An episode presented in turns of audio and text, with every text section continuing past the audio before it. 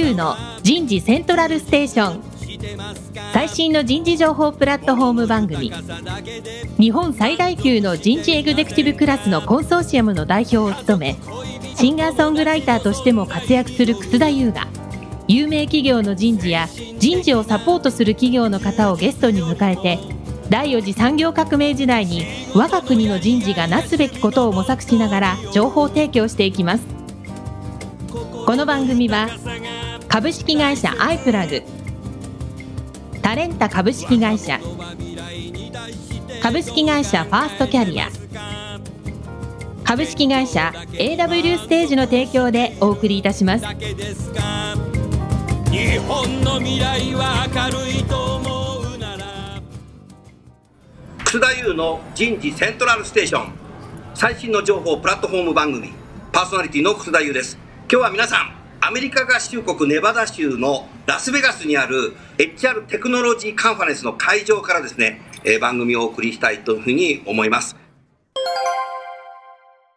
えー、アイスタイルの人事本部長の鈴木圭介さんが来ていますので、少しインタビューをしたいと思います。鈴木さん、どうもありがとうございます。どうもご無沙汰です。ご無沙汰してます。いつ来たの？えー、っと昨日の夜ですね。はい。何を楽しみに来ましたか？今回はですね、まあ、去年までの エイチアール テックは結構採用中心だったと思うので。採用中心。あ、去年も来た？いや、一応話だけ聞いてたんですけど、まあ、今年どんな変化があるのかなと思って、ちょっと聞きに来ました。楽しみですね。そうですね。また、はい、どこでお会いしたら話をぜひ聞かさせてください。はい、わかりました。また東京でも会いましょう。そうですね。久しぶりに飯でも食べよう、東京で。はい、ありがとうございます。はい、会場に市川大樹さんが来たので、少しちょっとインタビューしてみたいと思います。市川さん、こんにちは。こんにちは。市川さん、今仕事何してんの？えー、ウィルというベンチャーキャピタルで エイチアール マネージャーを。あなた東北大学でも。そうですね。はい。特任教授？えー、客員准教授ですね。客員准教授。はい。先生。とんでもないです。素晴らしいね。どうですか、ラスベガス来て。いやー、まあ去年も来たんですけど、うん、エイチアール テックカンファレンス、うん、やっぱり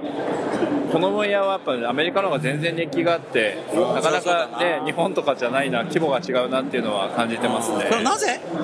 あなたの試験、多分いろんな民族がいるので、その民族とか、あといろんなこう考え方の人たちをマネジメントしたいっていうニーズがすごい多分あって、なるほど。それをシステムで解決するっていうことに対しては、うん、結構いろんな取り組みが先行してるんじゃないかなっていうのはなんとなくの試験ですね。なるほどね、はい、なるほどね。今日はそのどんなブースを見たいの？あなたは結構大きなブースは後でも情報が取れるので、うん、そうだね。あとあのそんなに僕英語得意じゃないんで、あのやれるとすればスタートアップを全部網羅して、うん、どんな取り組みがあるかを、うん、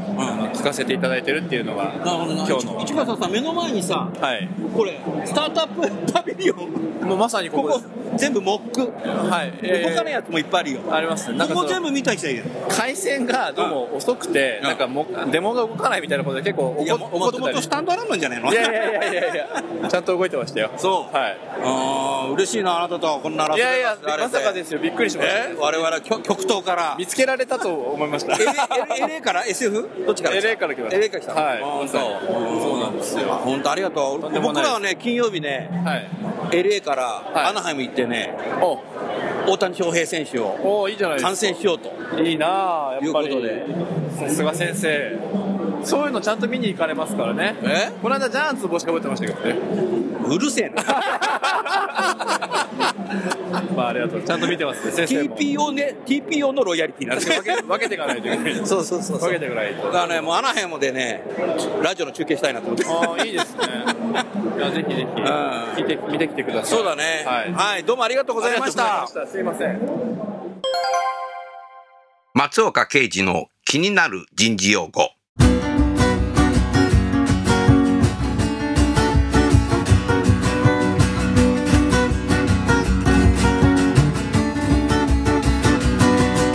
松岡啓二の気になる人事用語。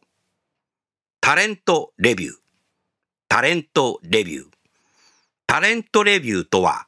個々人の役職や昇進昇格について議論するための会議の名称です。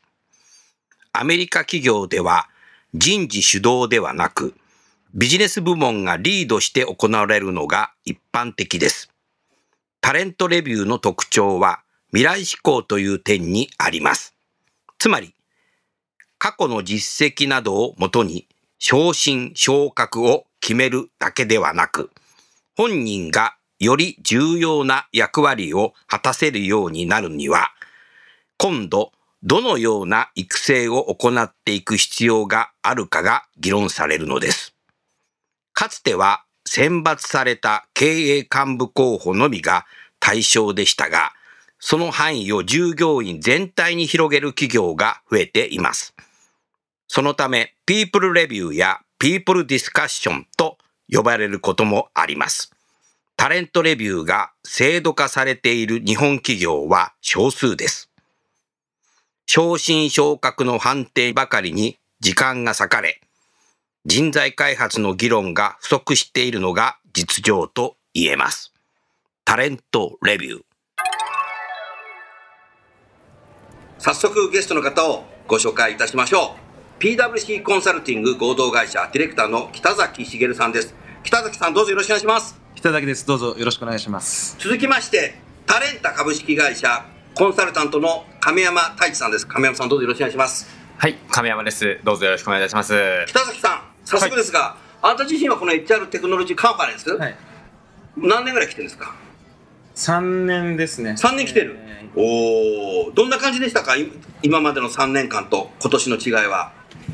そうですね、去年と比較すると、あ、去年と比較ね、一番大きな変化は多分日本人の方が相当増えたなっていう。日本人増えた増えましたね。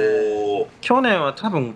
ごじゅうめいかそのぐらい来ていたと思うんですけれども、ごじゅうめい、うん、はい、今年は今年は多分事務局の方に聞いたところひゃくめい以上来ているっていう話。倍だったんだね。倍になっていますね。で、去年は特徴的だったのはどちらかというとこうサービスプロバイダーの方とか、はい、あとはまあ我々みたいなコンサルタントみたいな人間が来てたんですけれども、うん、今年は企業の人事の方っていうのが結構来てた、はい、何名かいらっしゃっていて、まあ、そこは人事自体の意識っていうのも少しずつ変わってきたのかな、そういう情報収集をしなければいけないんだなっていう意識を持たれてる企業さんが、うん、まあ、増えてきたんだなっていうのは、うん、すごい実感値としてはありますね。なるほどね。もうその エイチアール テックっていう言葉がもうどこの企業でも当たり前に知られてきたっていうのも多分あるかもしれないね。そうですね、うん、その他でも講演とかさせていただいている時に、うん、やっぱり質問するとも エイチアール テクノロジーっていうのは皆さん当たり前の言葉で、うん、興味あるんだね、うん、さらにその エイチアール テクノロジーの下にある People Analytics とか アールピーエー とか、うん、そういったところのもう具体的なところに皆さんやっぱりもう興味が当たってきているっていうような格好になってきているので、うん、こう上辺の言葉からより実務の世界に入りつつ段階に、うん、なるほど来ているのかなっていうふうに思いますね。ありがとうございました。亀山さんは今年初めて。はい、タレンタという会社としてはですね、うん、もう毎年出てるんですけども、そうですよね、私自身は初めてということでとても楽しく過ごさせていただいています。来てみてどうでした？実際来てみてやっぱこの熱量というか、うん、やっぱブースの人とちょやっぱ直接話すとやっぱそのそれぞれのベンダーの、うん、まあ思いというか、そうだね、はい、まあ、目の輝きというかそういうところがあの熱の配慮というのはあのやはりどうしてもウェブページ見てるだけではわからないところがありますので、まあ、そういったところを直に体感できたというのはやっぱり大きいのかなと思います ね, ね。でも見れると、まあ、エクスプレスできるというのは重要ですもんね。そうですね。北崎さん、そのいろんな出店のブース、去年との違いとか何かありますか？はい、出店のブースは結構大きく変わったのがですね、去年はどちらかというとこの エーアイ であるとかそういったところを売りにした企業っていうのが多かったんですね、はい、で特に採用とか育成とか配置とかいう、うん、まあ、いわゆる人材マネジメントを軸にしたサービスが多かったんですけれども、うんうんうん、今年大きく違っていたのはどちらかというと生産性、現場の生産性を上げていくとか、なるほど、その現場のチームのコミュニケーションを活性化させるとか、いわゆるそのワークスタイル変革みたいなものに近いサービスを提供している企業さんですね、うん、が増えてきたなっていうのはありますね、うん、あの例えばマイクロソフトさんとかもそうですけれども、はい、いわゆる人事のこういうサービスに関わらないようなプレイヤーっていうのがどんどん増えてきたなっていう、うん、確かに今までこういう エイチアール の分野に参入してないところが エイチアール テクノロジーということで参入してる傾向は見ててもあったね。確かにそうですね。やっぱりその人っていうところをきっかけにして、うん、やっぱりその採用とか配置とかそういう世界ではなくて、うん、えー、最近ですこのサーベイみたいなことを売りにしている企業さん、うん、コールトリックスさんって、まあ、世界的に有名なサーベイ企業なんですけれども、あのもう入り口入ってすぐ右の、あ、そうですそうです、一等地に出てたじゃない、はい、一等地ですね多分ね、日本的な考え方だとあそこ家賃高いよあれあ、そうかもしれないですね。一等地だよね、あれ入ったすぐだから。多分そのサーベイをこううまくクリエイトする結構世界的にも有名な企業さんなので、うん、おそらく資本もかなりあると思うんですけども、そこがこの人事の世界に入ってきたんでだなっていうところと、あとやっぱりマイクロソフトさんとかそういった企業さんが入ってきて、あとサービスナウっていうかなり巨大な、えー、どちらかその仕事の仕方の改善とかそういうのをテーマにしているような企業さんも出てきたりしていて、かなりこう出ている出展されている企業さんの様相は変わってきたなっていう気はします。なるほどね。亀山さんはいかがでしたか？そうですね、まあ、今北崎さんもおっしゃっていただいたようにですね、まあ、私自身がですねちょっとまあ印象に残った言葉があって、うん、和訳すると、まあ、人事は人事の仕事をするべきだ、エクセルを触るわけではないっていうところですね、うんうんうん、書いてる企業がいて、でやっぱりどこも生産性改革っていうところがあったかと思うんですけども、テクノロジーでできるところっていうのはやっぱりテクノロジーが支援して、でそこを下支えすることによって人事はやっぱり人に向き合うべきっていうところをですね、まあ、エーアイ だとかチャットボットだとか、まあ、いろいろな切り口はあると思うんですけども、まあ、そういった切り口テクノロジー使うことによってですね、人間によりフォーカスできるようになったっていうようなところでですね、サービス展開している企業多かったかなというふうに思いました。なるほどね。そうすると日本が今政府をもとにね、働き方改革ってやってるので、人事は結構現場の働き方改革はやってるけど、人事自身も働き方改革をやろうっていうのがエイチアール テクノロジーとちょうどリンクした感じ。そうかもしれないです ね, ねポジティブに言うと多分そういうことなのかなっていう、そんなふうに思いましたね。うーん、なるほどね。私もみっかかんね、ずっとあの展示を見て回ったんですけど、ややね、もうね、エイチアール テクノロジーのベンダーのソリューションがやや劣等者になってるところがあったな。そうですね。採用なんか結構そこなってるね。そうですね。採用そこなってるよね。はい、エーアイ 全体、エーアイ を活用しているところ全体がどちらかというと、なんですね、新しいテクノロジーをうまく使うっていう話よりも、うん、もっと実務的な段階に入ってきていて、うん、どちらかというと使いやすさであるとか、うんうん、あとはこういう風に入れると現場が変えられますよっていう意識変革みたいなところですね。だからお オーディー だよ。そうです、ね、組織開発のとこ入ってたんだね。そうですね、組織開発とか、うん、あとは意識改革、チェンジマネージメントみたいなところに焦点を当ててる企業が増えてきたなと、うん、去年ぐらいまではどちらかというとこんなことが エーアイ でできますよっていう、あ、できました、なんかこう物売りみたいな感じがすごい強かった。これ一年全部変わったんだね。そうですね。よりもっと実務的に皆さんが使えるようにとか、これを具体的に使うためにあなたたちはこう変わらなければいけないですよみたいな話っていうのがすごい増えてきたなっていう。だからもう本当に実務段階に入ってきたんだなっていうのは、ちょっとやっぱり日本は多分そこまでは来ていない段階なので、逆に言うと一つのまあ参考にはなったかなというふうに思いますけどね。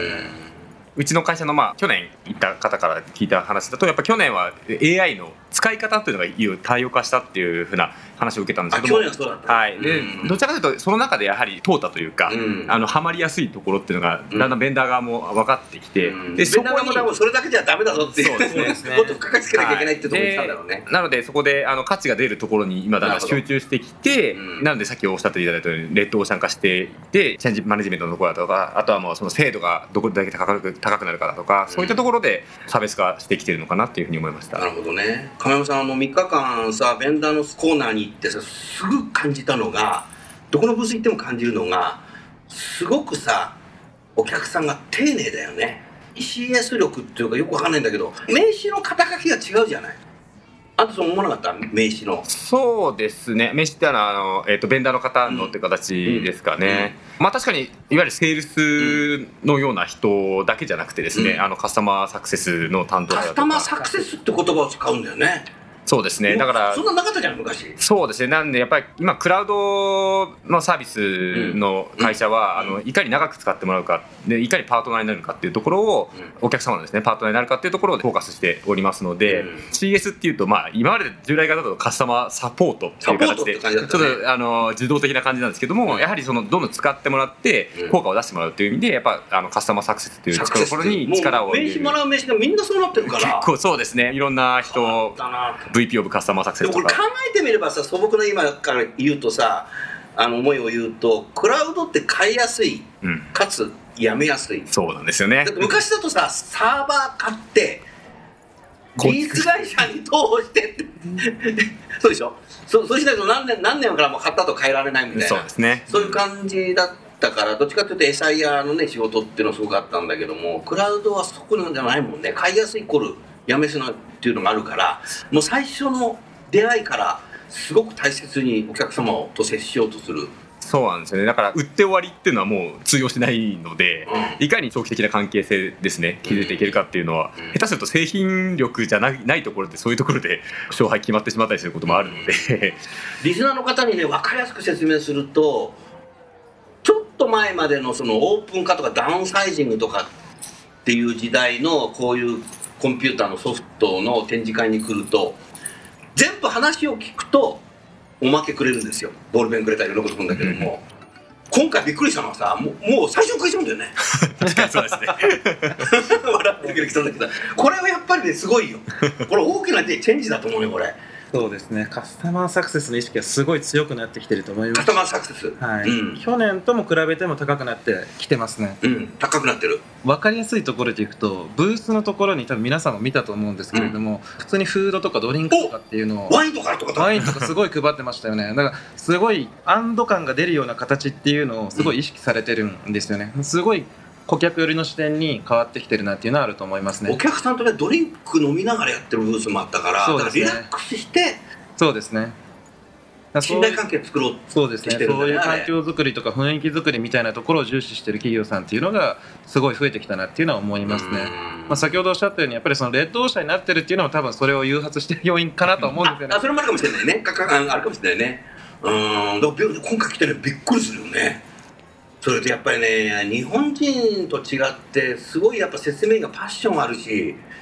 あのストーリーで語るのがうまい。そうですね。やっぱりどこもブースもすごい、まあ、自分の製品に自信持っていて心からやっぱり自分の製品が一番だと愛してる愛してるよね。で会社でも多分エンゲージメント高いんだよ。高いですね。やっぱり、まあ、考えたら エイチアール テクノロジー面だろさセールスがさエンゲージメント高かったらさ本末転倒になっちゃうもんね。これ高くないとやっぱダメですよねっていうふうに思ったね。やっぱり皆さん生き生きしてますよね。どこのブースの方も。うん、うん、なるほどね。そうですね。北崎さんはもう本業はさもう何 People Analytics でさあなたはもう前から以前からやっててもうね僕が持ってるのはもう日本で第一人者だと思ってるんだけどさその領域では少しやっぱ変わりましたか。いやそこまで大きな変化っていうのはないんですけれども、うん、やっぱり使ってる技術自体っていうのはそんなに大きな進歩を遂げていないんですね、うん、というのもまあ エーアイ の技術とかっていうのは、まあ、昔からある程度あるものなんですね、はいはい、でコンピューター力が強くなって、うんえー、ある程度のデータ処理ができるようになったっていうところ以上のことっていうのは、うん、うんそんなに技術的な伸びしろってあるわけではないんですけれども、なるほど。あえて変わったとするならば使うデータの範囲っていうのは大きく変わりましたね。おー、使う範囲。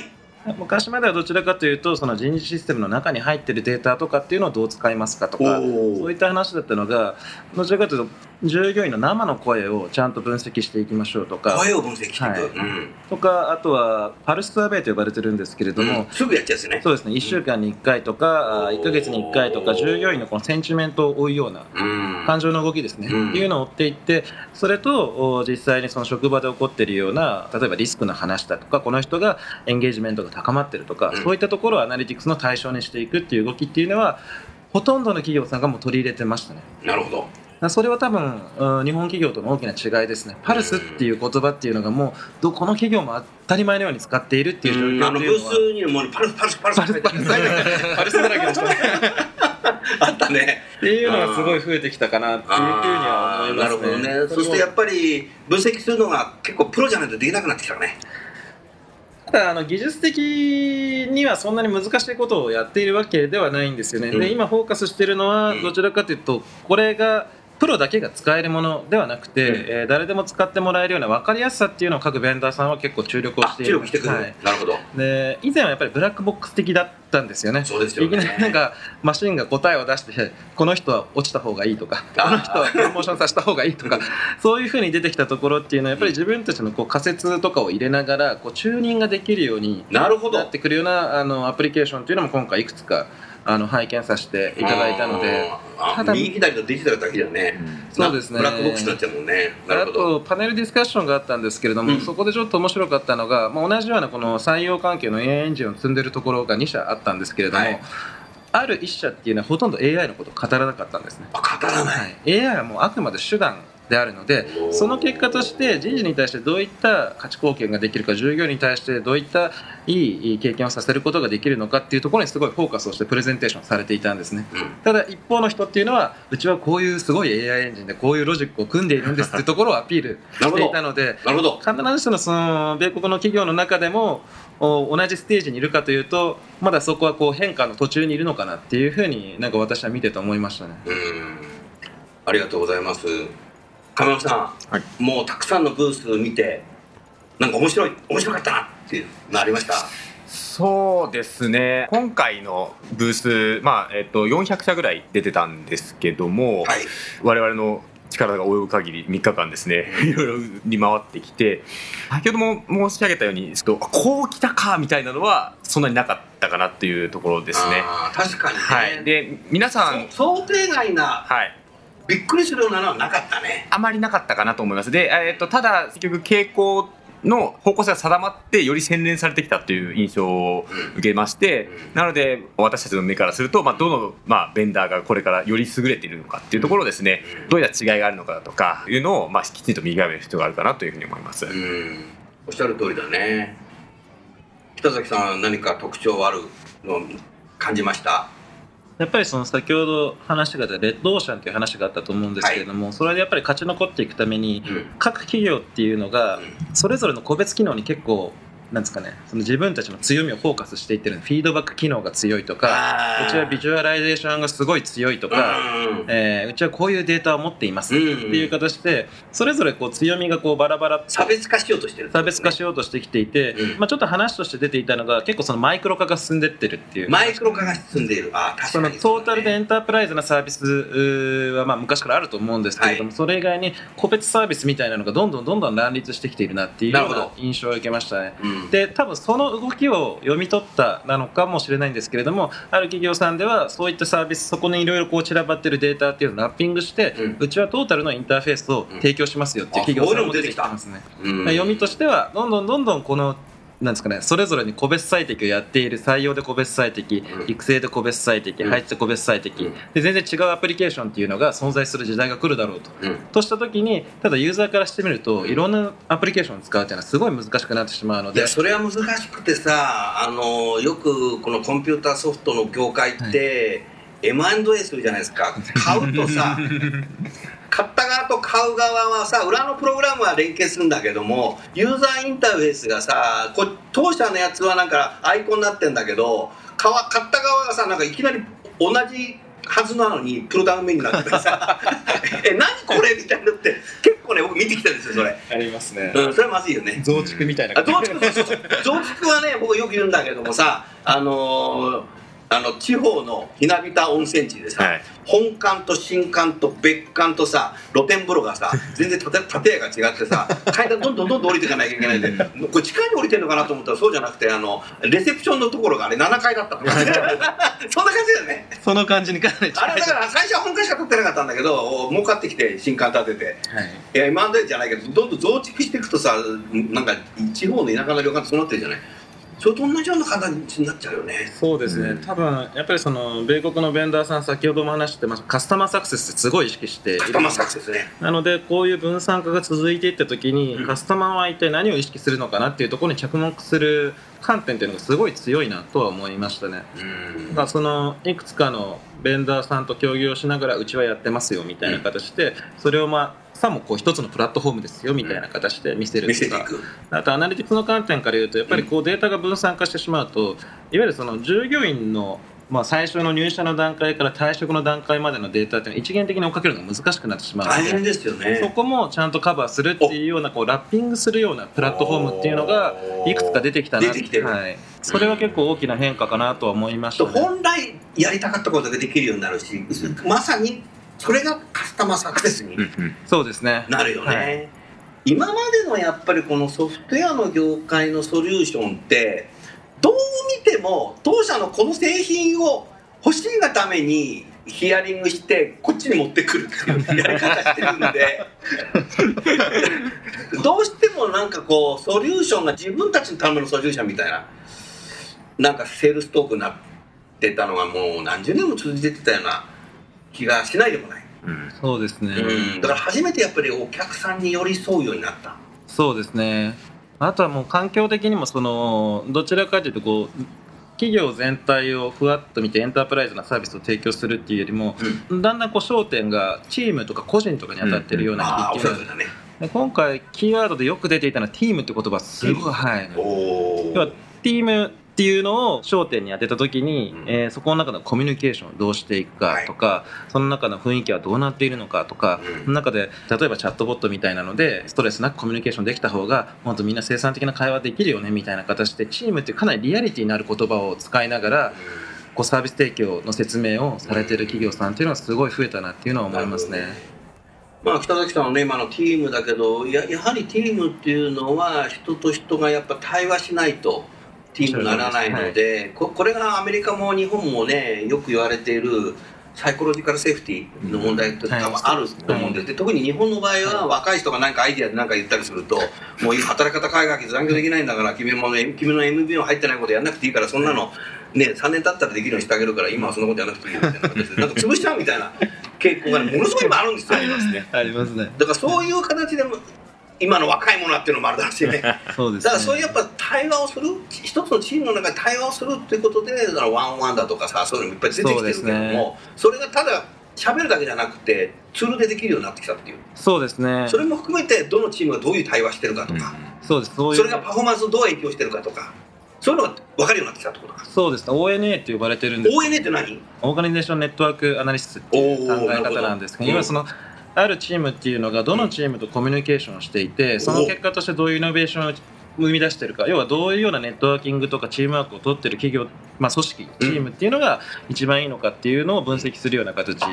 そういうの今できるの？そうですね。っていうのはもう出してる企業とかもあったりしましたし、あとは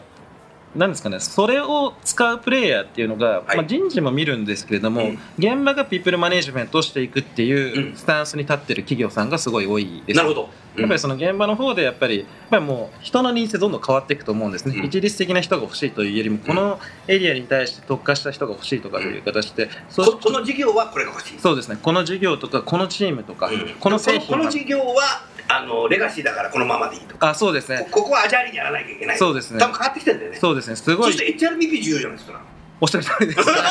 そうくるね。そうですね。 エイチアールビーピー がいないとやっぱり ライン マネジメントだけにじゃあピープルマネジメントやってくださいっていうふうに、まあ、一気に任せてしまうというのはかなり難しいので、うん、そこをサポートするのが強力な エイチアール ビジネスパートナーっていうところと、あとはツールだと思うんですね。このふたつのにほんセットっていうのが結構米国は機能してるなっていう印象は。機能してる。もう機能してる、はい、機能し始めてるな。し始めてる、うん、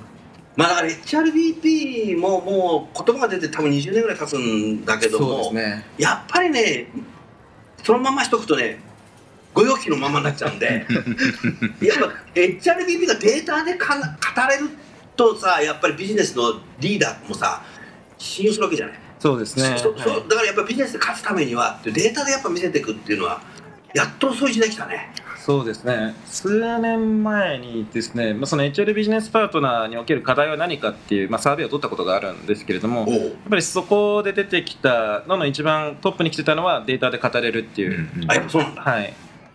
あのエビデンスベースで語れるかどうなのかっていうのが大事だよねっていうのと、あとイノベーションが起こせるかって、まあ、ここら辺が主要課題にはなっていたんですね。でそれを解決していくために、じゃあ エイチアールビーピー が全てこう People Analytics とかそのデータで扱って何かこう意思決定ができるような格好にすぐなれるかっていうと、うん、なかなか難しい部分もあったので、うん、一時期やっぱりこう シーオーイー のところにアナリティクスの組織を持っていって、うん、はい、うん、でそこのところから ビーピー をサポートするっていう構造体っていうのが、うん、まあ、今も結構増えてきてる。そうだね。いるんですけれども、うん、そこに対してじゃあその シーオーイー がそんなに頑張らなくても、えー、エイチアールビーピー がもっと機動的にっていう風な、うん、動きをサポートしているのが、まあ、今の エイチアール テクノロジーなのかなっていうような見方は相当なんか今回も強まりましたね。印象ありますね。なるほどな、うん、ありがとうございます。亀山さんさ、はい、もう僕はどぎものを抜くようなさ、今回またなんかそういうプロダクションでツールが出てくるのかなと思ったけど、意外とそうでもなかったなと思っていて、はい、やっぱりさダントツなのはさハイアビューだな。まあちょっと自前のことなんでなんか、まあ、なんかコメントしづらいですけど、でも僕もでも実際そうだったよ。まああの我々もなのであのまあ。やはり圧倒的にあの素晴らしい製品とあの素晴らしいチームと、いろんなブースでハイビューって言うとさ、知ってるもんねみんなね。そうですね、なんだこれと思ってみんな知ってんだみたいなうん、だからああいうの、ああいうのはまだ出てないね。そうですね、うん、でやはりそのいかにその、まあ、先ほど エーアイ の話も出たと思うんですけども、いかにそのやっぱ分析対象であるデータを増やすっていうところがあの、はい、難しいところであって、結局、まあ、サーベイで取るだとか、うんまあ、パルスでもちろんそのデータポイント増やすっていうのも、うん、アプローチとしてあるんですけども、うん、例えばサーベイの場合なかなか難しいと思うんですけど、うん、その出てきた答えっていうのはあくまでその従業員の方の要はバイアスを通して出てきてるんで、うん、本当の現実化っていうのはちょっとわからないんですよね。深層心理とかまで、まあ、それどうやって取るのかって話はあるんですけども、うんまあ、そういった話があるのでなかなかその現実のデータを取るっていうのが難しいと思うんですけども、まあ、そこはですね、あの早くビデオを撮るというところで顔の表情だとか、うんまあ、なかなか人間の全て欺くっていうのは難しいと思うんですけども、ど、まあ、そういうところまで含めてですね、うん、あの エーアイ を使って解析してるっていうところはやっぱり着眼点としてはいいのかなというふうには思いますね。早くはそこまでやってるからね。もともとやっぱ動画を使う製品ではあったので、うんはい、ここまでいけてるっていうのがちょっといいかなと思いますね。北田さんね、今回ね、うん、もっとね脳科学のね製品も出てくるかなと思ったんだよね。意外とみっつぐらいしかなかったよね。みっつよっつ、うん、みっつぐらいですね。でもな、あこの程度なのみたいな、うんそうですね、脳科学のゲームが出てたけどこれそのままどうやって使うのねって。だからまだね応用まで来てないな。そうですね、人気への応用までは来てないな。そうですね、うん、やっぱり今そのアナリティクスとか エーアイ とかいう世界で、うんまあ、こちらの現場の方がやっぱり気にしているのはこれをどうやって実務的に生かしていくかっていうところなので、うん、どちらかというとやっぱりそのかけ離れた脳科学の世界、うん、脳科学がちょっとやっぱ違うんだよね。まだそこまで視野が及んでないのかな、うん、まずは本当にこのアナリティクスとかテクノロジーを自分たちでどう使いこなしていくっていう、うんうん、そこのそれが使いこなしてくれば次脳科学も入ってそうですねっていう形になるかなと思いますね、うん、そうするとそうすると本当のサイエンスだね。そうですね、うん、そこまでいくと思います、ね、心理学とかじゃなくて。そうですね、うん、そうするとデータもアナリティクスも面白くなるね。そうですね、北崎さん大変なことになるよ人気が次はそこだよね多分。そうですね、やっぱりまあ最後は、まあ、人間やっぱり エイチアール テクノロジーの面白いところでもあるんですけど、うんうん、やっぱり人間を最後扱ってるので最後に人間の行動を決めるっていうところで、まあ、そういった脳科学の話だとか、うんまあ、今心理学ベースの話も多いですけども、うんまあ、心理学って結局その方がまあ正しく答えてるだとか、うん、そういったような前提いろいろあるので、うんまあ、そこでまあ脳科学、まあ、先ほどのゲームのアセスメント出てきたという話もありましたけども、うん、より人間の本質を見抜くというようなところも、まあ、いずれは出てくるのかなとは思いますね。なるほどね、まあ、僕がね な, なんでこういうのやっぱり脳科学がもっと出てこなかったかなと思ったのはやっぱり、ね、最終的にはウェルネスと連携してくると思うんですよね、うん、でもなんかこう部分部分ではもうできてるんだよね。そういうデータ取ったりする、どんどんそういうのはこれから発展していくんだろうね。そうですね、まあ、ウェルネス、まあ、今回ウェルビーイングって言葉がやっぱり、うんえー、かなり注目はされていましたけれども、うん、それに連動したサービスプロバイダーそこまで多くなかったかな。まだまだ出てきてない。まだ出てきてないですね、うん、ただやっぱりどの企業もウェルビーイングは相当注目はしていましたね、うん、やっぱりその、まあ、いろんな研究結果とかもあるんですけどウェルビーイングが高くなっていく状態っていうのはエンゲージメントも高くなると、うん、要はもうメンタルそれはそうだよな。フィジカルもヘルシーな状態であれば生産性も高まるし、うん、エンゲージメントも高まる。やっぱり身体がこう弱かったりとかメンタルが弱くなったりするとネガティブになってしまうのでエンゲージメントも下がりやすくなったりするんですけれども、うん、要はウェルビーイングをちゃんとやっていくっていうことは企業にとっても利益につながるっていう話は出てきているので、うん、それとまああとまあ米国の特徴だと思うんですけれども企業の方で見ている、うんまあ、医療費の負担額っていうのが日本企業よりも圧倒的に高いんですよね、うん、なので社員が健康であればコストダウンにもつながるっていうインセンティブがくっついているのでそれで注目性はやっぱり日本と比べると格段に高いなっていうのは言いますね。でも日本もあの憲法結構赤字のとこ多いの日本どっちかっていうと風邪ひいてなんかぶっ倒れたら病院行けばいいだろうみたいな保険払ってんだからみたいなそっちがあるけどでもでも高齢化社会でどんどんどんどんみんな病院行っちゃうからあね赤字になっちゃうんだけどももっとだからあのアンチエイジングというかね、うん、そういうのが分かってくるといい ね, ねなるほどな。ウェルビーイングみたいな話もそうですし、うんまあ、どちらかというとこう社員がいい経験をできるようにっていうそのエンプロイエクスペリエンスって考え方が結構中核にはあったなっていう気はしますね、はい、今回は、うん、やっぱりどこにいてもやっぱエンプロイエクスペリエンスって言葉を お, お題目にして、うん、それを実現するために我々はこういうサービスを提供してるんですよっていうような話し方がかなり多かったかなと思います。なるほどね。それじゃあね、あのー、最後に北崎さんさ、何かもうちょっと違うのがあったらぜひお話ししてほしいんだけど、その前にね、お二方に同じ質問を投げかけたいんだけども、今日あなたたちの話を聞いてて、また私自身もみっかかんね、ずっと展示のブース見てて思ったのが、やはり一つの、あの話の流れで エーアイ とかロボットみたいなのが職場に、特に人事に入ってくると人事の仕事がなくなるんじゃないかっていうのが一方であり、あるんだけども、でも今日のあなたたちの話聞くと、人事が新たな仕事もできてくるような気がするんだよね。従業員が健康であってさ、パフォーマンス上げてもらう、そこの事業に対してきちっとエビデンスを出す、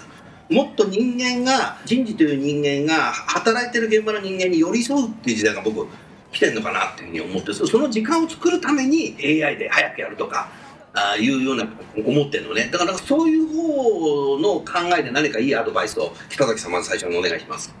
そうですね、おっしゃる通りで、多分従業員一人一人に寄り添っていく、そのそれぞれの個性をちゃんと見ながらマネジメントをしていくっていうこと、うん、人のマネジメントをしていくっていうことと、うんまあ、当然ながらそれの中で動いてこう事業体っていうのも全然もう各事業ごとに異なってきてますので、環境っていうのが な, なので エイチアール ビジネスパートナーの役割っていうのはすごい高まってきてるんだろうなっていうふうには思っていきますね。やっぱりもう全社で何かを見るっていう形ではなくて、やっぱりもうこう見ていく、それは個人でもあり、個の事業でもあり、はい、もしかしたら機能かもしれないですけれども、うん、それぞれちゃんと見ていくっていうようなことっていうのが今後の人事にはより求められてくるんだろうなと、うん、そうなってくるとやっぱりこう生産性の向上っていうのは上げていかなければいけないと思うんですけれども、うん、ちょっと今回来て思ったのが、まあ、冒頭にもお話ししたんですけれども、うん、いわゆるその採用とか育成とかそういったところだけではなくて、現場の生産性向上っていうところで、うんまあ、例えばチャットボットみたいなのもそうなんですけど、ねうん、簡単にいろんな質問がパパッともうその瞬間で答えが出る出るようなものっていうのは、はいまあ、一種の生産性向上だと思うんですけれども、ね、ここに対して誰がミッションを持ってるかっていうところがちょっと今回、えー、私が来た時にはなんかあ一つの疑問としては上がってきた。誰がミッション？そうですね、人事の中でこの現場の生産性向上って、うんえー、誰が本当にこうリードをしていくべきなのかっていうところですね。あ、そういうことか。採用配置育成っていうふうな、うんまあ、人事企画とかいたりすると思いますけれども、はい、やっぱりそれぞれの採用っていう観点でしか見てないと思うんですね、うん、でこの現場の生産性改革っていうのは、まあ、企業さんによってはプロジェクトみたいな形で進めてるところもあったりしますけれども、はいうんうんあと企業さんによってはその アイティー 部門みたいなところが例えばこういったようなツールを入れればいいんですよっていう形で、えーまあ、やられてるところもあると思うんですね、はい、ただ本質的にはやっぱりその、えー、個々人の生産性を上げていく人のマネージの世界なので、うん、やっぱり人事が誰か面倒は見なきゃいけないと思うんですね、うん、そういう時にそのミッションをちゃんと持つ人であったりとか組織体をちゃんと作っていくっていうことですね、うんうん、で特にこのそこを支えている エイチアール テクノロジーすごいスピードで進化していってるので そ,、ね、それをちゃんとキャッチアップできるようなミッションを追う人っていうのを打たなければいけないのかなっていうのはちょっと今回ここに来て強く感じた部分でありますね。なるほど、おっしゃる通りだね。それはだからもう入社内ずっと人事の人でもいいかもしれないけど、そうじゃない現場の人、はい、アイティー の人でもいいかもしれないね。そうですね、誰かがやっぱりミッションを持っていくっていうことだと思いますね。うんまあ、そこが今どちらかというと古典ヒット的にこう間に起こってるのかなっていうのが誰も取らないよみたいなそうですねっていうのを思いましたね。うん、ありがとうございます。神野さんいかがですか？はい、まあ、ちょっと今のお話も伺っていろいろあの私も思うところがあったんですが、はい、これまでのお話でずっと話しているように結局あの最終的にはやっぱ人事というか人が人に対してここの従業員に対して必要な対策っていうのを立てて施行していくっていうのが重要なキーワードなのかなというふうに思ってるんですけども、はいまあ、そこでまず責任者っていう話今出たと思うんですけども、まあ、責任者もそうなんですけども先ほどの少し話もあったんですけどやはりどんどんですねその エイチアール テクノロジーの使い勝手みたいなところところがあのどんどん良くなっていって現場でもどんどん出てきて使えるようになっているという話があってで私がちょっといくつか見たサーベイのところとかだとやっぱりもう人事が返さなくても現場のマネージャークラスでどんどんアクションが打てるようなですね仕組みになってきてるかなというふうに思ってます。なので、ね、神田さん僕も持ってるよ、はい、あのね今回ずっと展示ブース見てね北崎さんユーザーインターフェースがねすごく良くなってる。そうですね、これはね僕の仮説なんだけどもねやっぱり ビーツーシー のさ Facebook とか、うん、もうどんどんバージョンアップしてさ、うん、どんどん良くなるしマニュアル見ないでみんな使いちゃうじゃない。そうですね、あれにね多分ね ビーツービー のね エイチアール テクノロジーのベンダーがね喚起されちゃってねそうですねもうダメだともうちょっと前までなんかこれオフコンのユーザーインターフェースみたいないや別にあのファンクションキーは押さないけど、えー、そ, そんなような感じがすごくあってこれマニュアル見ないと分かんないよねとか、はいでね、で今度現場にやると現場が全く使わないと使えないとか分かんないよ使えないとかっていうのがすごく多かったんだけどもだからそれがなくなるね、うん、そうですねなので、まあ、あの人事としての役割は、まあ、マネージャーの方とかを、うんまあ、さらにサポートする、うん、マネージャーの方とかがまた手に負えなくなってきたらそこをサポートするっていうようなアラートを上げてアクションを打てるような形で、うんえー、どんどん現場にデリゲーションしてむしろその一番近い関係性のところを生かす、えー、良くしていくっていうようなアプローチもどんどん増えていくのかなと思います、うん、なので、まあ、その責任者を置くっていうのもそうですし、うん、そういう、まあ、デリゲーションして現場でどんどんセルフサービスで解決していくっていうそうなんだよねだから本社の人事の人たちが使うツールじゃないので現場で働いてる社員も使ってもらわないとそうですね、データも取れないので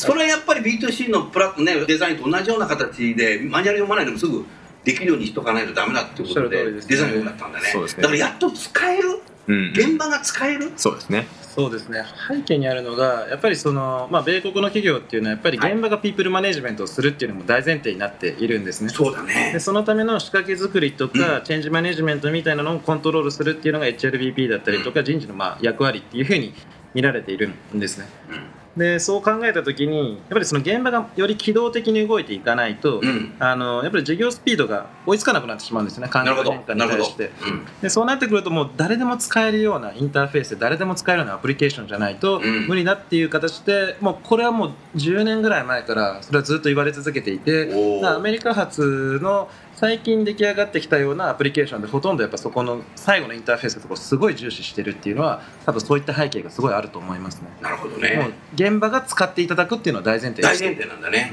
うん、おーなんかこうワクワクするね。人事楽しくなるね。楽しくなりますね。楽しくなるね。人事楽しくないとダメだね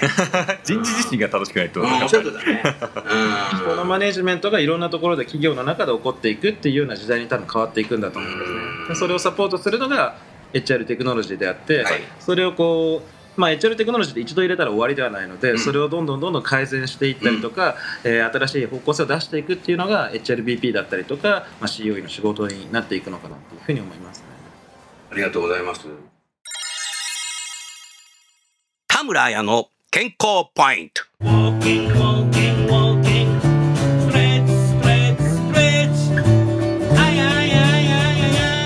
夕食は寝るさんじかんまえまでに。夕食は寝るさんじかんまえまでに。食べてからすぐに寝ると太りやすいということはよく知られていることです。夜遅くなるにつれ、エネルギー消費量が減ってくるため、食べた分の消費ができないまま、余分な脂肪として溜まりやすくなるからです。また、食後は体が食べたものを消化吸収していきますが、食べてすぐ寝ると、消化活動により体が休まらず、質の良い睡眠をとることができなくなってしまいます。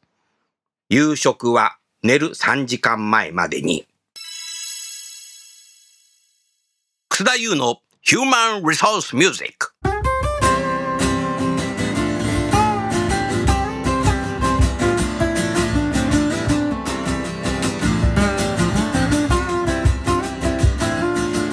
今日の曲は Working Mother。 男性が育児に参画すると女性が活躍できるというメッセージソングで、にせんじゅうはちねんごがつここのかのスタジオライブ版でお送りいたしましょう。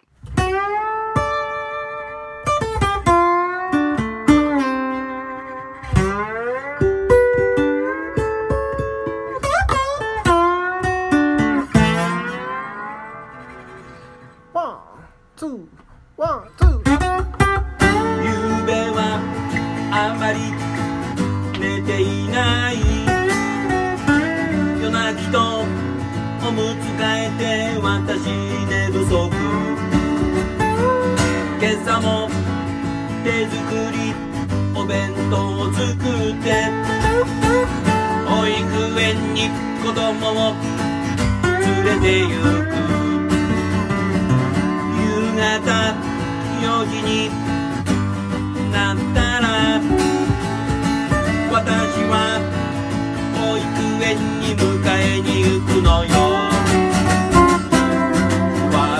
mother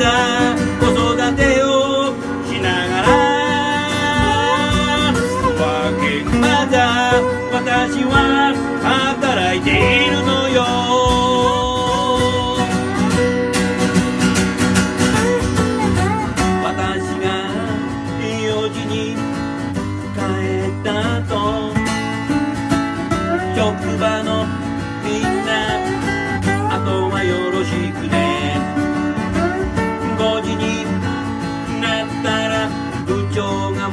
の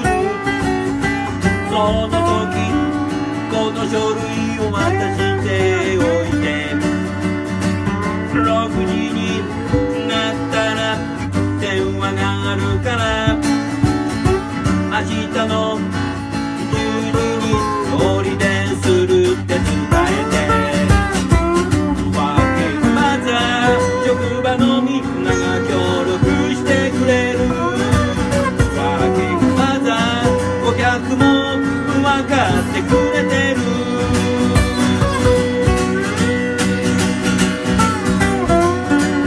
パパもドキドキよじに会社を出て、保育園に迎えに行ってくれる。そんな日に私は残業してる。パパのおかげで夜遅くまで、パパは時々育児休暇を取るの。そんな時私は一週間残業。ワーキングマザーパパのおかげで、ワーキングマザー私は仕事で成功。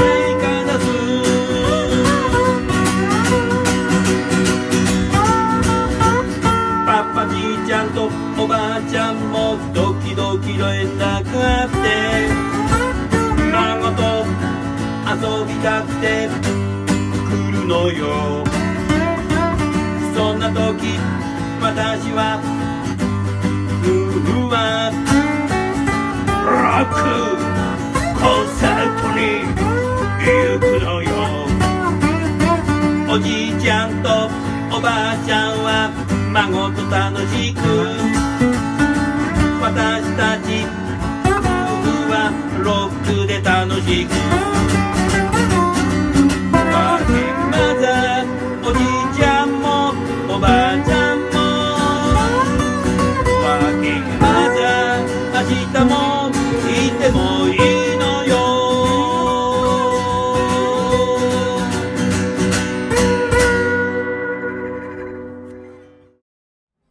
最後にさ、はい、ラスベガスのとこ久しぶりに来たんだけど、はい、今夜お土産買いに行くんだけど、はい、何買いに行けばいいの？砂漠の砂ですかね。砂漠の砂、ちょっとそんな解説してよ。で、砂漠の砂、ラスベガスの砂って結構あれなんですよね。なんか綺麗なんですよ。綺麗なの？私が前触った時が綺麗だなと思ったので、もしかしたらいいお土産になるかなとは思います。どの辺、どの辺に行くの？いや、もうそこら辺、もう数マイル行けば多分砂漠なんですよ。よし、行こう。あ、それをじゃあ、あのー、メルカリで売ろう。甲子園じゃないんで。あ、それなんだ。あ、じゃあお土産はタダ。タダ。タダですね。確かにね。浮いた分はカジノでっていう。砂漠だもんね。砂漠ですね。それはね、今日一番勉強になった。わかりました。じゃあちょうどね時間になったのでですね、えー、この番組はそろそろ終わりたいなというふうに思います。最後にゲストの方をご紹介して番組を終わりましょう。ピーダブリューシー コンサルティングの北崎茂さん、それからタレンタ株式会社の亀山大志さん、どうもありがとうございました。ありがとうございました。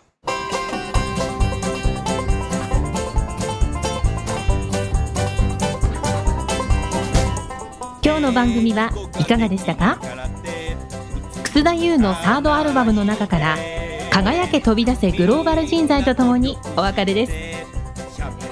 この番組は企業から学生に直接オファーを送ることができる新卒向けダイレクトリクルーティングサービスを提供する株式会社アイプラグ、ワークハッピーな世の中を作るをミッションとし、世界の エイチアール テクノロジーを日本市場に展開するタレンタ株式会社、若きリーダーたちの可能性を引き出し、企業と社会の成長に還元する株式会社ファーストキャリア。職場でできるストレッチと質の高いウォーキングを提供する健康経営サポート企業の株式会社 エーダブリュー ステージの提供でお送りいたしました。それでは次回もお楽しみに。届けてゆこう。